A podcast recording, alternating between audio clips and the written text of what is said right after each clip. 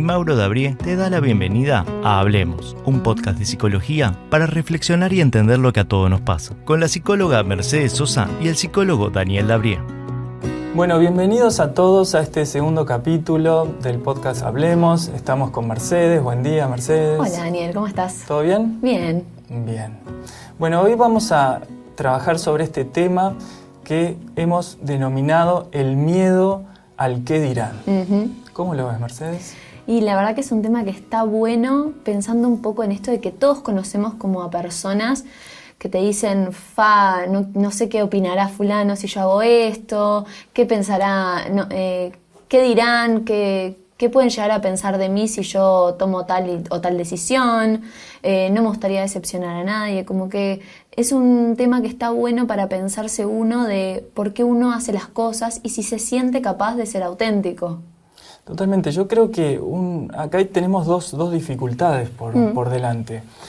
Por un lado, comentar de qué se trata cuando decimos que alguien sea auténtico, porque es algo que, hemos eh, escuchado mucho y que creo que las personas que nos escuchan también estarán de acuerdo con nosotros, es bueno, Claro. Suena muy fácil eso de ser uno mismo, mm. pero realmente es un camino muy difícil que implica muchas cosas poder realmente conectar con lo que uno es. Claro, ¿qué es eso de ser auténtico, no? Exacto. Y por otro lado, en esto del que dirán, una sociedad en la cual, por lo menos desde nuestra perspectiva, está muy orientada a lo que los otros van a opinar de nosotros, en donde yo voy a cenar y me tomo un tiempo para mostrarle al mundo a través de mis redes sociales lo que estoy comiendo, lo que estoy tomando. Entonces, un, momento social en el cual estamos muy pendientes del qué van a decir las otras personas de, de lo que nosotros estamos haciendo.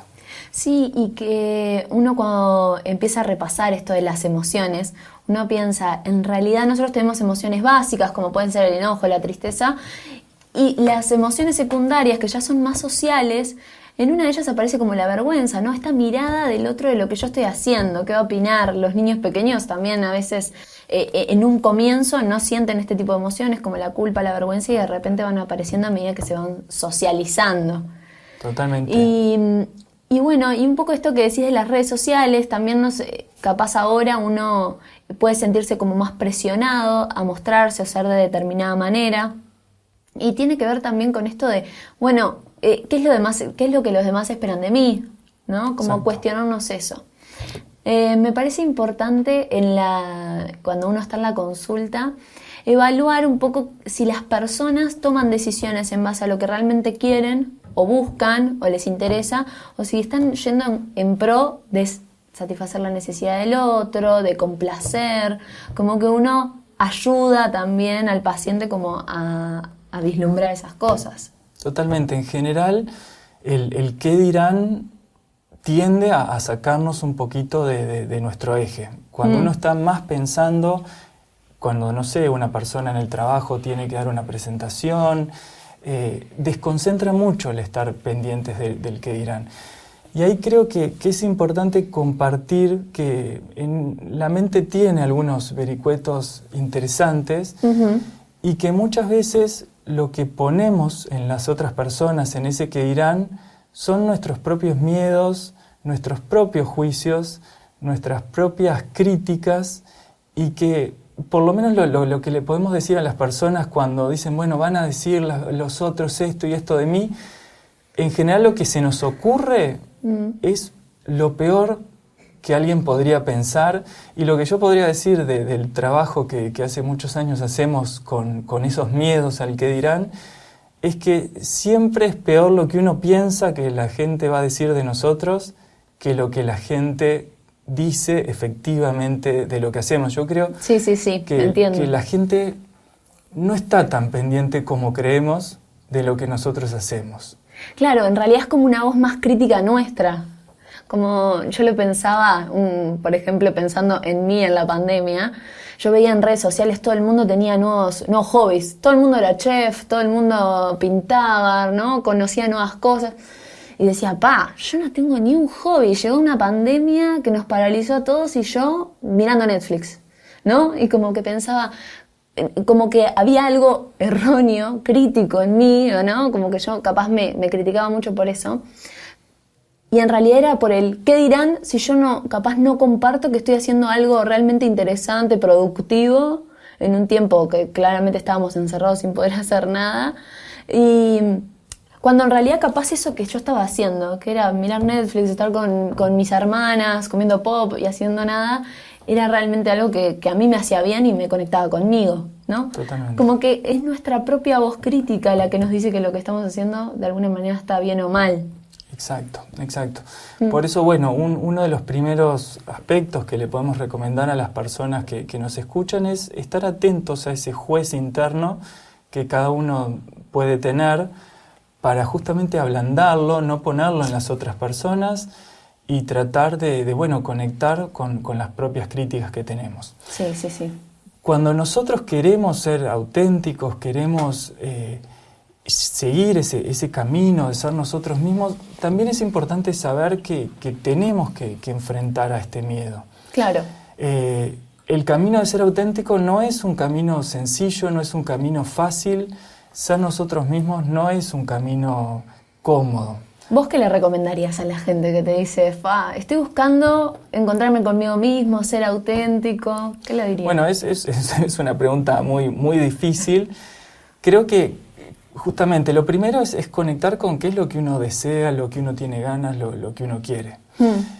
Y sobre todo, un pensamiento que yo creo que es muy, muy positivo es, es saber que cada uno de nosotros es un ser único, es un ser distinto y que estamos de alguna forma en, en, este mundo para compartir lo que nosotros pensamos, lo que nosotros sentimos. Creo que apenas es eso lo que podemos dejar en el transcurso de nuestra vida, es poder desarrollar lo que surge desde adentro y sacarlo para afuera. Uh -huh. Creo que, que ese es el, el, el camino sencillo, por un lado, y difícil, y que es muy importante no distraernos con, con tanto de, de, de, qué van a decir los otros. Hace muchos años, eh, y eso ha ido cambiando, sí. ser distinto, cuando yo era más joven, era una cuestión muy negativa.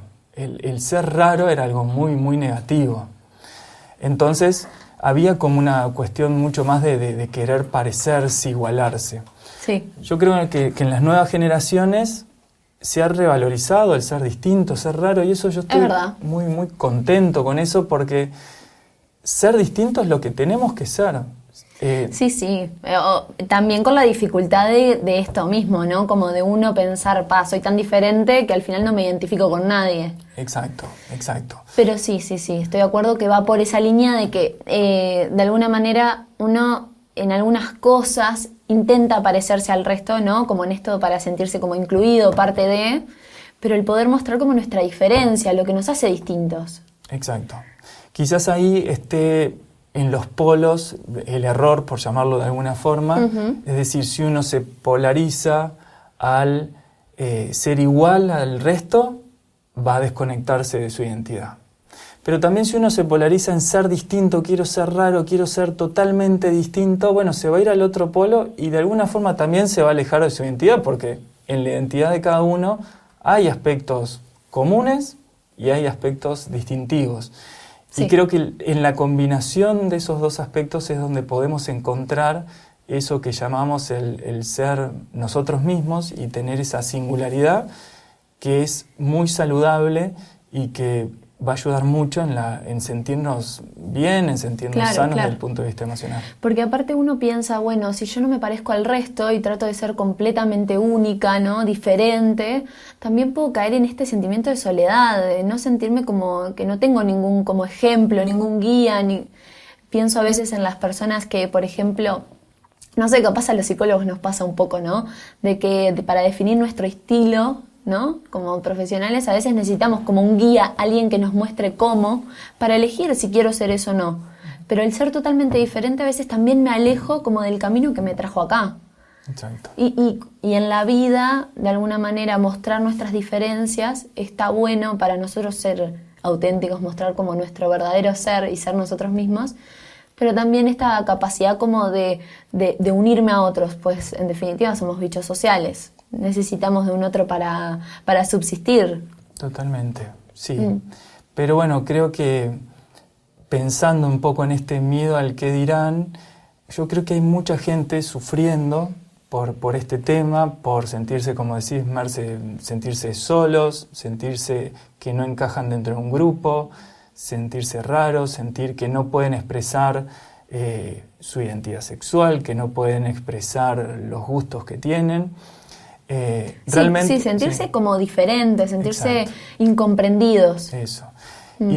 Y, ese sufrimiento es algo que, bueno, creo que es importante transformar. Creo que luchar contra el miedo que dirán es una tarea importante en este camino de, salud mental.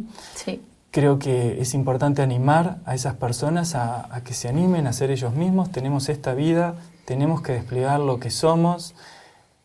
Ojalá puedan hacerlo y ojalá que, bueno, toda esta influencia que hoy tenemos de, las redes sociales no impacte o no termine determinándonos si estoy feliz porque me dieron ciertos likes y estuvo bueno y la gente entendió que esté bueno, mm. o si no me dieron los likes, entonces eh, me voy a sentir deprimido y angustiado. El valor que cada uno de nosotros tiene como persona tiene que trascender a lo que los demás digan y parte de eso, bueno, es esa relación interior que, queremos cuidar y mm. queremos estimular a, que, bueno, las personas puedan expresarse cada vez más y, contar su historia. Sí, y como que la búsqueda de la aprobación es un camino muy frustrante, porque no le vamos a agradar a todos, no todos les van a estar de acuerdo con lo que decidamos, y el trabajo de uno es realmente como confiar en, nuestra intuición, en lo que creemos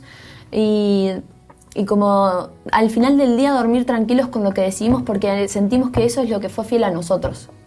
Totalmente. No importa cuánto cueste, mm. luchemos contra el miedo al que dirán. Exactamente. Creo que ese es como la, lo, final que le podemos decir a, las personas que nos están escuchando. Totalmente de acuerdo. Bueno, Mercedes, muchas gracias. Los invitamos a todos aquellos que nos quieran acompañar. Vamos a estar en el siguiente capítulo hablando de si podemos controlar la ansiedad.